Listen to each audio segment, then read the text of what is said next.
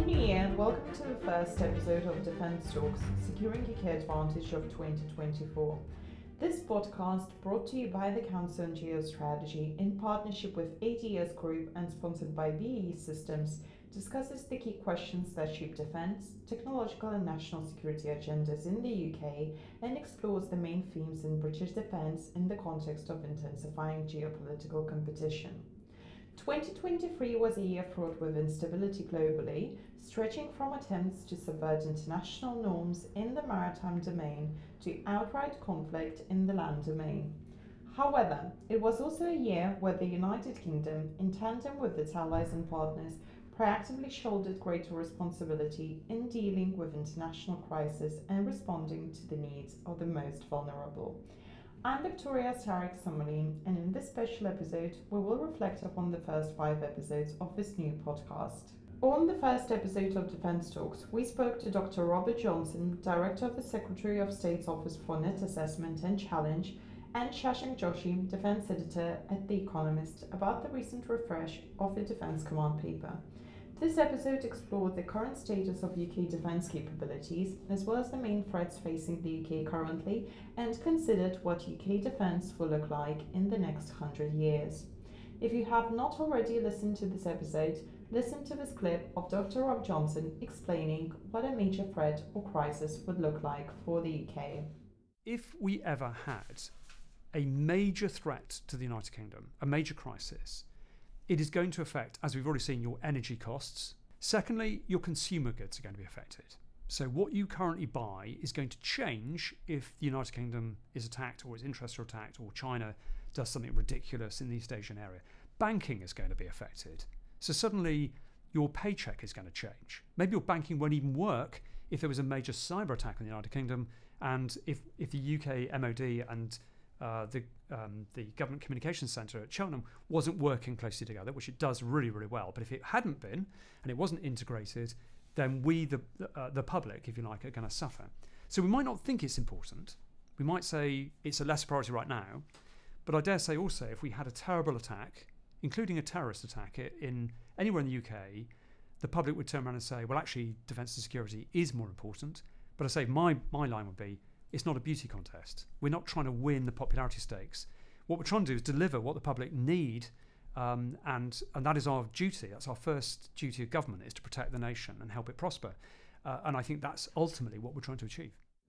In our second episode, we discussed the importance of greater diversity in the defence community with Richard Blackmore, Head of Diversity, Equity and Inclusion at BAE Systems, and Angela Owen, founder of Women in Defence UK, speaking ahead of the annual Women in Defence UK Awards.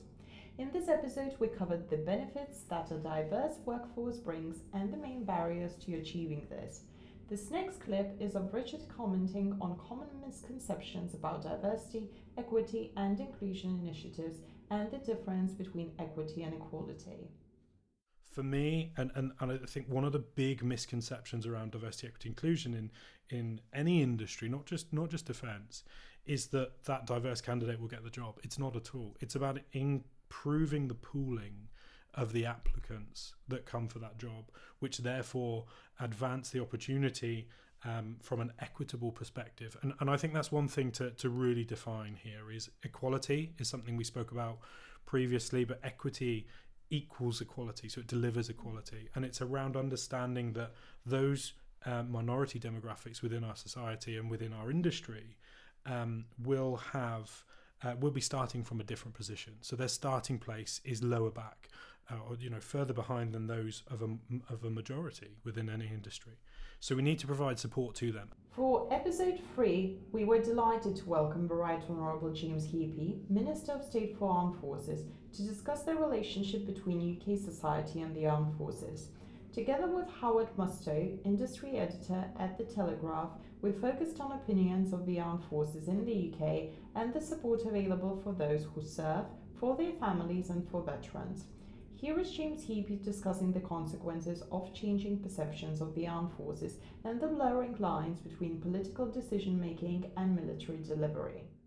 My concern is when you see what's happening to the police and the BBC and other big kind of institutions of the British state, that that separation of the political decision making from the military delivery might start to blur. And I think that's a very dangerous place because the armed forces are not a political body. They do what is the decision of the government of the day.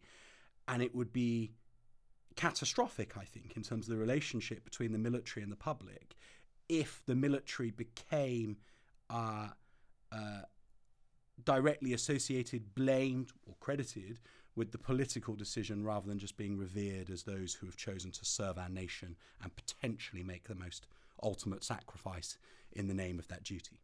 Episode 4 focused on the relationship between the defense sector and ESG investment. Hearing from Kevin Craven, CEO of ADS Group, and Camilla Hughes, former ESG lead at Rothschild Co Global Advisory, we considered the importance of ESG to the sector and how we can make sure the sector does not lose out on the investment necessary for securing the UK's advantage.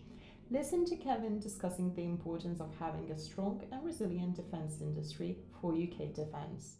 This is an increasingly dangerous world. You know, the peace dividend, if it ever existed, you know, is gone. We have war in Europe, we have war in the Middle East, uh, and we have potential conflict in uh, Asia Pacific as well. So there is this very complex threat environment that now extends to other domains like space and cyber, where countries like ourselves are under increasing attack. So having a strong, resilient uh, military and a defense industry that supports the military is desperately important. So, uh, paying attention to these broader trends that may have unintended consequences is, is important for us.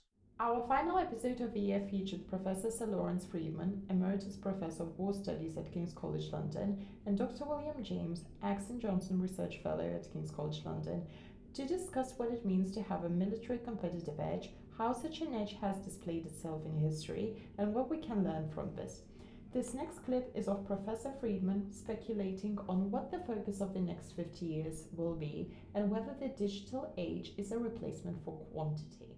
Quantity is still very important. Mass, uh, preparedness, basics, keep those in mind. Inevitably, um, attention is devoted to the implications of the digital age, and artificial intelligence will make a difference there. It's making possible more autonomous systems. They raise their own ethical, legal issues. But I think almost certainly one way you make up for your limited numbers of soldiers will will be more robotics and uh, the more you can get into these decision cycles of the, of the enemy by being faster and quicker and having better information and processing it all of that will make a difference but you know again the moment the systems go down, you're in trouble. As we enter 2024 and face a more contested international environment than we did 12 months ago, we look forward to continuing to engage with you, our listeners, to discuss the most important issues facing British defence.